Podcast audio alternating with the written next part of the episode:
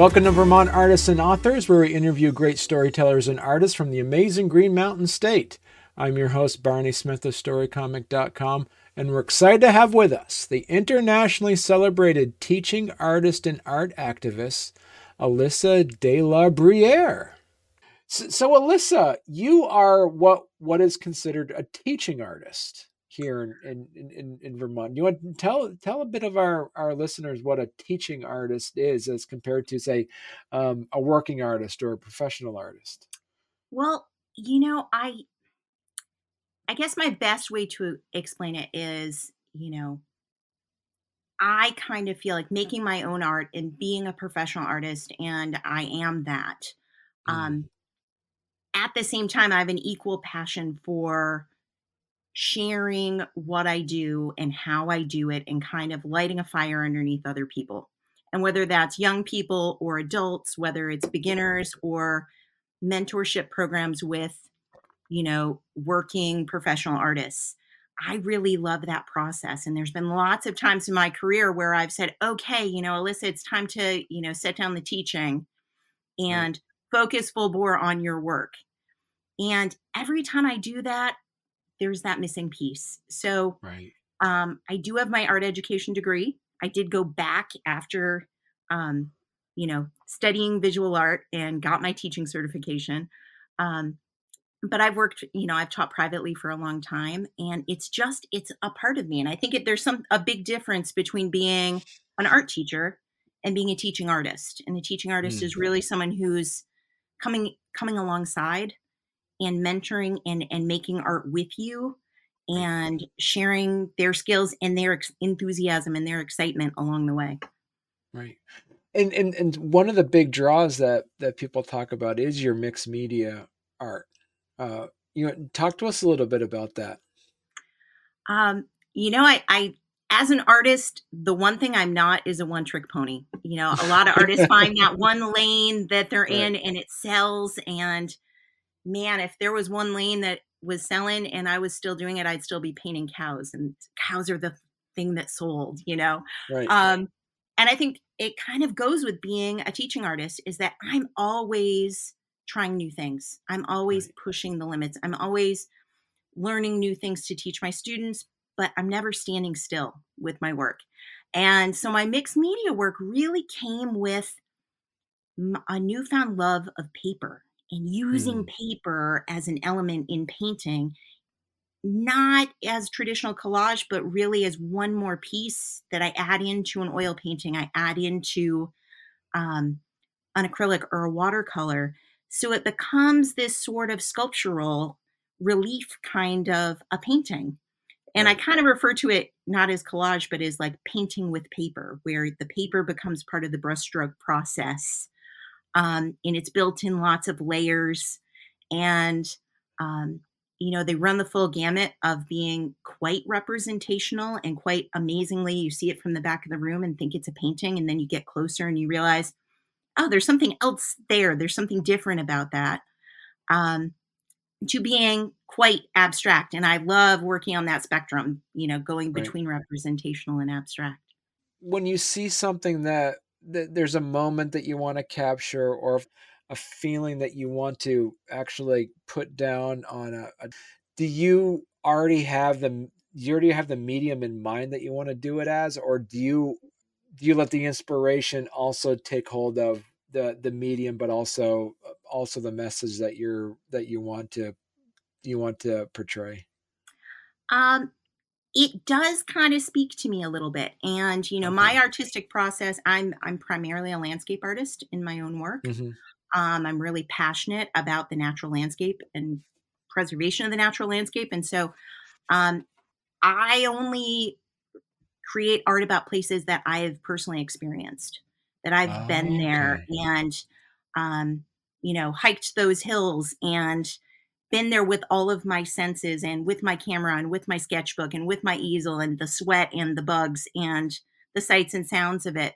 Um, and in that process of really getting to know the sense of place, that place really speaks to me of how it wants to be portrayed. And some Oh, places really need the delicateness of watercolor, and other places want mixed media with every thrown everything thrown at it, including the kitchen sink. And what else can I Mm. embed and encrust in this surface kind of idea. And and so at, at what point too, as a painter, that the intimacy of creating art art becomes you kind of feel like as an artist that permission to actually show it to the rest of the world. I think you always have permission. I hope Okay. every person who's ever made anything, they're making it because at the end of the day, art's meant to be viewed and shared and Right. experienced. And I Mhm. hope, and I try to, you know,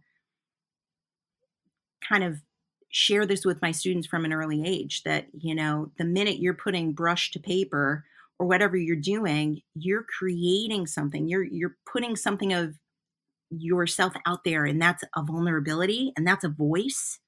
And that Mm. voice isn't meant to be hidden inside your sketchbook.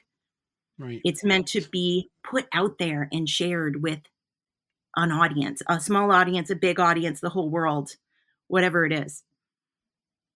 And and one and once it's out there as the artist, you also lose permission to decide how people should feel about the art as well. Absolutely. And I think that's part of part of the conversation. You know, I I'm an artist and I'm a maker, but I'm Right. also an avid art appreciator and I love art of all genres. I, I'm an art historian, so I love art from all different time periods and cultures.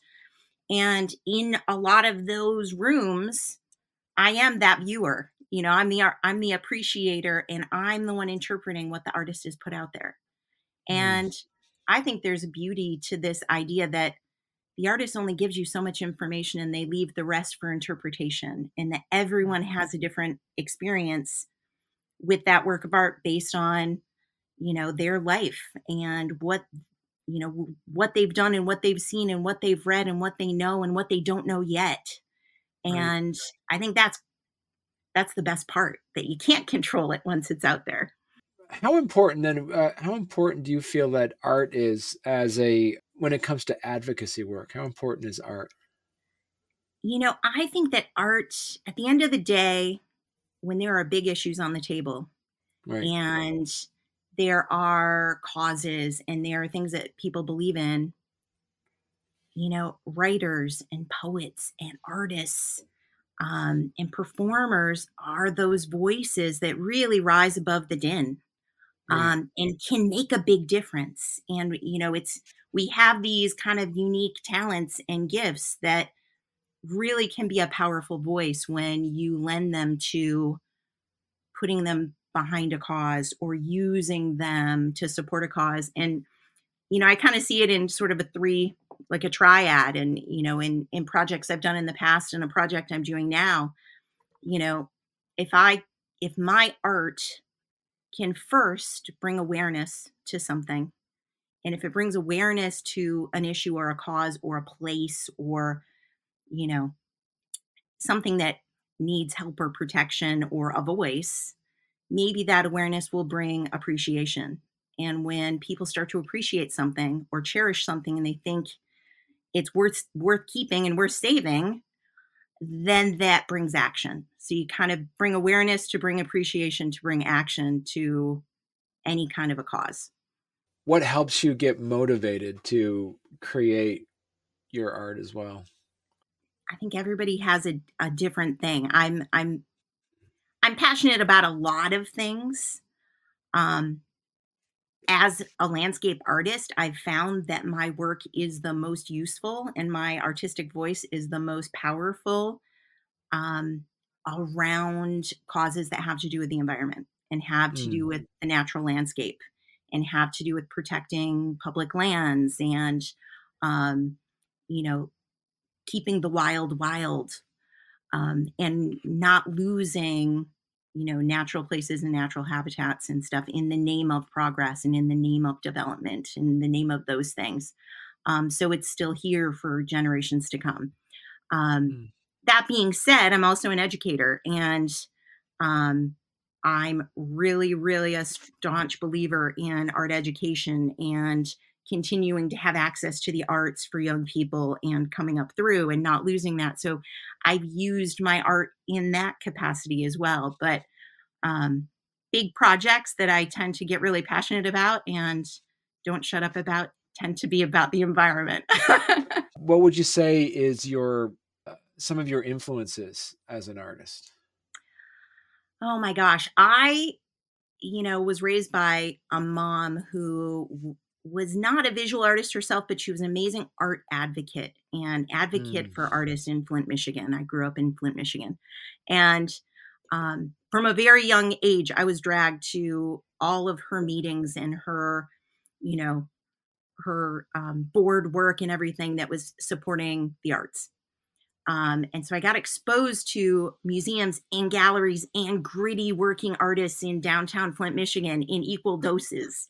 Um, so I have lots of lots of influences. You know, I I love New England regionalists like Fairfield Porter and Winslow Homer and Andrew Wyeth and people who were, you know, the way they captured, you know, the environment in that way. I love, you know, French Impressionism. I love Paul Cezanne and the way he could deconstruct a landscape and put it back together in a new way that only he saw it. Um, but I also love artists no one no one's heard of. You know, I love right. finding, you know, artists on the street in London and artists on the street in, you know, Marseille and having deep conversations with them and they've they've made there's threads of those people in my work too and things I've picked up from them along the way. What's your favorite time of day to to create then? I'm a morning person and I think okay. I'm a morning person one because of being a teacher but also because i raised three kids and a set of twins in there too and i think i became a morning person. Um, but early morning i love early morning light. I love the mm. quiet but kind of before the day starts for people and for kind of the landscape. Um, i think i'm most productive between like 5 and 10 in the morning um, but I do, I'm kind of both ends. And I think it's because I'm always chasing the light. And, you know, as an mm. artist, we're always looking for that magical moment, aren't we, as a landscape artist? And so it's sort of that beginning of day, end of day right. um, are my two kind of facets of work time. And then I put the admin of life into the middle. What's your response when somebody says, "Oh, I don't know how to draw. I it's uh, I I, I never I was a ne- never a good artist when you see like an adult say something like that. Oh my gosh, and I hear it all the time. All the time. And you know, the first thing I say is every single person is an artist and mm. your art form comes in so many different ways. You know, you might not realize you're an artist because of the way you cook, because of the way you communicate with people, you know. There's so many different ways of having an art form um, but some people, it just comes a little easier than others, you know. And for me, I always explain it to everyone as, you know, you don't say you're not a musician because the first time you hit the keys of a piano, you can't play a sonata, you know. Everything takes practice and it takes practice every single day. And it takes letting yourself be taught and letting yourself make, make mistakes and always being on that process equals progress spectrum. Mm. That it's not something you conquer. Art's much more like golf than any other sport. It's like always, you know, just beyond the horizon is where you are in the in the game of art. But you know, I usually throw it back to them and I say, have a little more faith in me as your teacher because I promise you there's art in you. It's just how much you have to practice and how hard we have to dig um, and how many times we have to make mistakes before it starts kind of coming to the surface. The one thing about that we kind of learned from covid back in 2020 is art is extremely important because that's all we had when we were in lockdown. We couldn't we had to listen to music or watch tv or go on virtual art tours. So there was a lot that was happening, realizing how how important the arts is. Where do you see the future happening for um, the fine artist now? You know, I think that there's been great things that have come out of COVID. I think there's been Right. an explosion of people owning themselves at, and identifying as artists. I Mm. think a lot of artists have found new and innovative ways to market themselves, to get themselves out there, to promote themselves, and to teach using kind of Zoom and using the online space as kind of a new place. Um, I think all the traditional routes are still valid and are still important. You know, the the world of galleries and the world of, you know, in I don't think anything ever replaces in-person teaching and that Right. Personal bond and communication. Um, but I do think that there's going to be challenges. You know, there's going to be challenges with the world of AI and how that's all going to play out. Um, there's challenges of, you know, art becoming something that, oh, I watched a YouTube video once. And so now I can do this um, kind of cookie cutter formula, for, formulaic art forms. Um, but, I, you know, I think that that's just the growing pains of we're moving into a new phase and a new way that Right. artists show themselves in a new way that arts, you know, arts made and Right. shared and developed. talking to a hypothetical student who says, you know, who says, uh, Alyssa, I want to be a working artist. I want to make art. I want to be an artist full time. Um, do I need to make art that I think that people want to buy, or should I be making art that I want to make that speaks to me? I'm always going to tell people to make the art that speaks to them.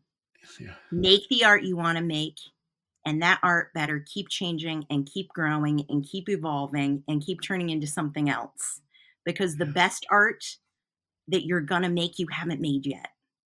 Right. And no matter how great that painting is and how matter how exciting that commission is that you just scored, your best art you haven't made yet. And if you settle for, oh, wow, you know, I'm going to make a lot of money painting cows. Yeah. And we love cows in Vermont, and I do paint cows on occasion. Um, you know, you're missing out on all those ways your art has evolved. You know, and the, during COVID, I'm a landscape artist who paints mostly plein air, or at least does the the legwork plein air, and I couldn't do that. I was living in Mm. London. I couldn't. I was in an apartment. I couldn't get out of London, um, and it pushed me to completely flip my artistic process upside down and Wow. change my way of working for two years. And Right. out of that came this newfound love of monotype printmaking. I did an, you know, a big series about memory of place and creating abstract work and finding facets of it that reminded me of landscapes I've traveled to and I've that are embedded in my memories. And it was some of the most fulfilling and exciting work I've ever made. And that wouldn't have happened Right. if I hadn't pushed myself in a totally different direction. So And, and, and what do you see some of the, the unique qualities that that the visual arts can can produce that other forms of art uh, have challenges doing? You know, I think at the end of the day, visual art is always going to have a wider range of interpretation and a wider Mm. range of conversation between the artist and the viewer. Mm. Um, you know, and especially as an artist who does kind of work on that spectrum between some of my work is quite representational and some of it's very, very abstract. And in those pieces, I'm creating completely different conversations with the audience and with the viewer who's looking at Mhm. them. And that has to do with what the viewer's bringing to the table so much. Um, and I think that visual art, you know, has the the ability to kind of speak in so many different ways to so many different people, all from the same piece. Right. And and how important is is the is community for an artist to be a part of an an, an art community?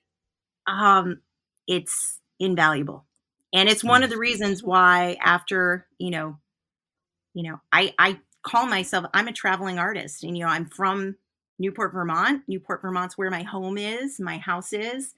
Um, but I'm also from all over the globe and I I travel Right. constantly and I get itchy feet if I don't, you know, every 3 or 4 months I got to be going somewhere and seeing something new and or going back to a favorite haunt.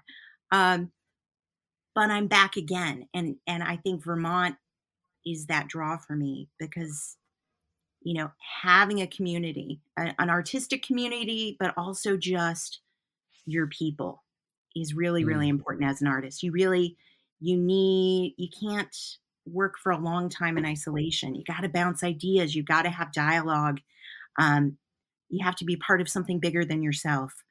Um, and Vermont is always that for me. So I, I always keep coming back.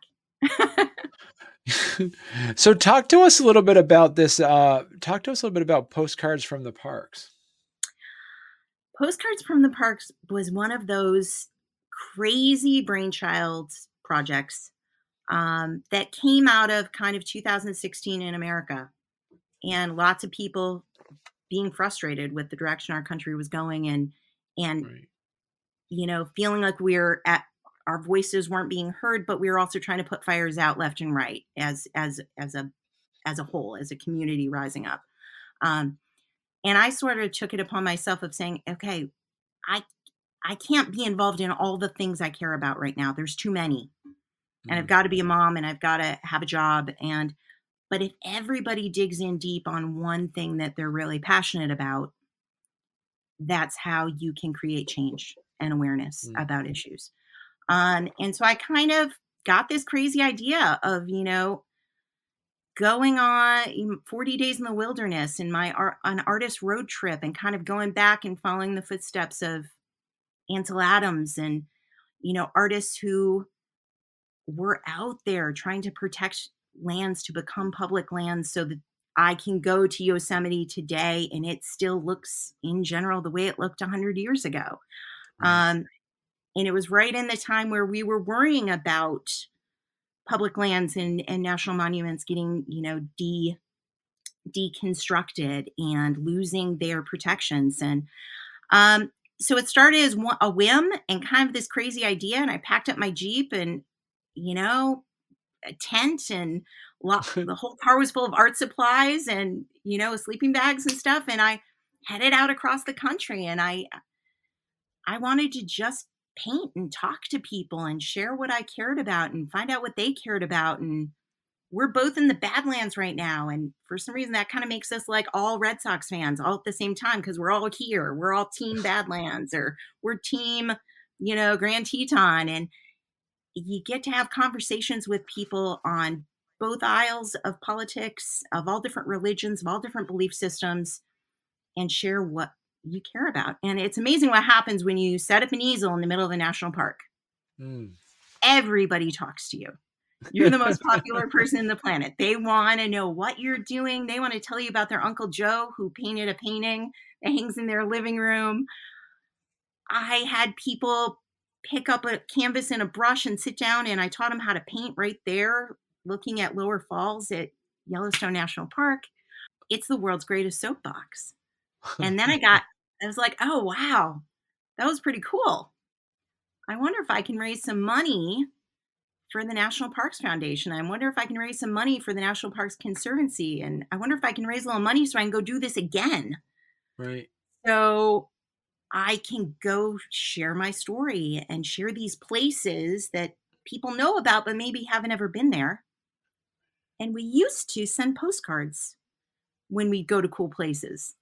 right And when I was a little kid, I couldn't wait for my grandparents to go somewhere cool and send me a postcard because that was the closest I was going to get to going to that place. And so I kind of got this idea of, well, maybe my paintings are postcards and I can Mm. send them back to people and be like, look at this amazing place.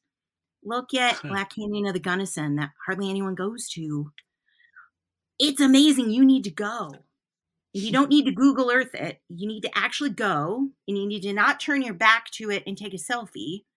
You need Right. to just go experience it with your own eyes. And maybe if you are engaged by my story and my journey and my work, you'll be like, oh, wow, these places are really cool and really important. And maybe we shouldn't want to, you know, make them vulnerable to development. Maybe we need to protect them so my grandkids can go see them and my great grandkids. right So it, you know, one trip became two and two trips became three. And I'm not finished yet. COVID kind of got in the middle of things, and I headed to England for a couple of years.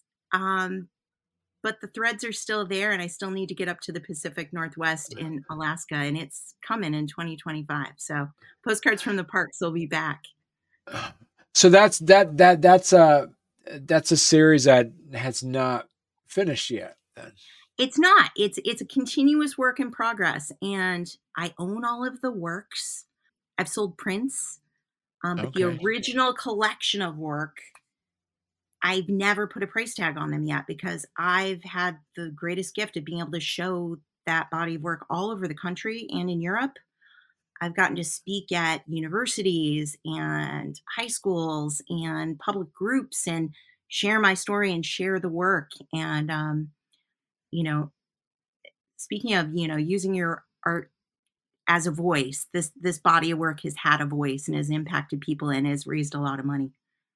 Um, is is there any other series, Alyssa, that you're that are on your your list of uh, inspirations that you're going to be working on? Um, I'm in the middle of one right now. You know, coming home to northern Vermont, I realized, you know, I travel all over the world to find these beautiful natural landscapes and at the end of the day i i have a house on the shore of one of the most beautiful spots in the whole planet which is lake memphremagog mm. up in right. the northeast kingdom and you know it's always been here. It's kind of that thing that you don't see anymore because you live in this beautiful place and you you take it for granted. And so i came back thinking you know it's time to really give my my my sense of home and my sense of place its just due. And so I started a project June 1st, and it's 100 days of Lake Memphremagog, and it's been 100 oh, cool. days of sketching and drawing from my kayak and literally painting out on the kayak and photographing and finding new vantage points and and in this crazy summer capturing the weather and all the crazy weather that we've had and kind of sharing this place this you know special place that some of us are lucky enough to call home and using it as a voice of you know we this is one, an amazing natural resource and just a beautiful wonder of our state that's tucked up here in the northeast and